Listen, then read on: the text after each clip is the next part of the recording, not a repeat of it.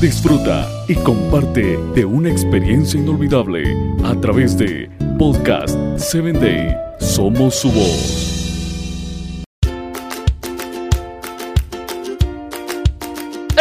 Yo soy Maffer Castro, te saludo desde la ciudad de Guasave, Sinaloa, México. El día de hoy tengo algo titulado Vuestra luz. Así alumbraré vuestra luz delante de los hombres, para que vean vuestras buenas obras y glorifiquen a vuestro Padre que está en los cielos.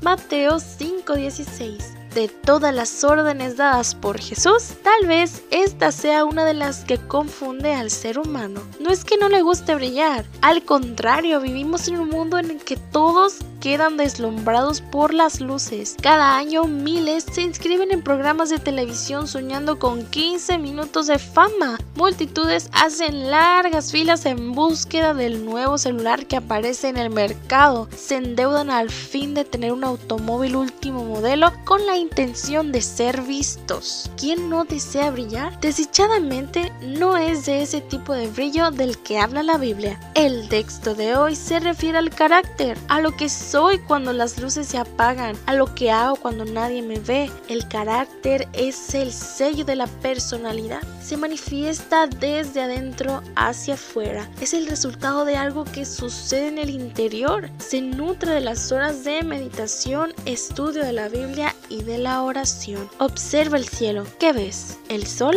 el astro rey fue hecho para brillar. Es la fuente de calor, luz y energía mira otra vez al cielo. ¿Qué ves? ¿La luna? La luna también brilla y proporciona luz. ¿Cuál es la diferencia entre ambos? El sol brilla porque es la fuente y la luna porque refleja la luz del sol. Esta es la lección de hoy. Si deseas brillar de verdad, necesitas comprender que eres luna y no sol, que tu brillo no proviene de ti sino de Dios. Cuando recibes su luz, tu brillo es la consecuencia. De otro modo, tu vida se transforma en una permanente desesperación por aparecer, aunque para eso debas transitar caminos peligrosos que te conduzcan a la muerte. No existe nada más triste que intentar brillar solo por fuera, aparentando y mostrando una faceta que solo existe en público. Hoy, al comenzar un nuevo día, ve a Jesús, permite que su presencia santifique tu vida,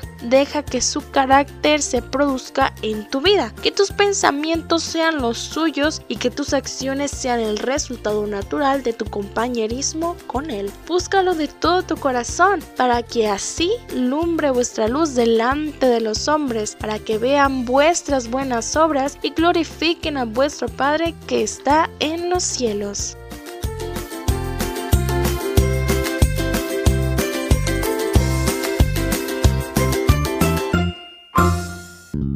Síguenos en www.podcast7day.com. Hasta el próximo episodio.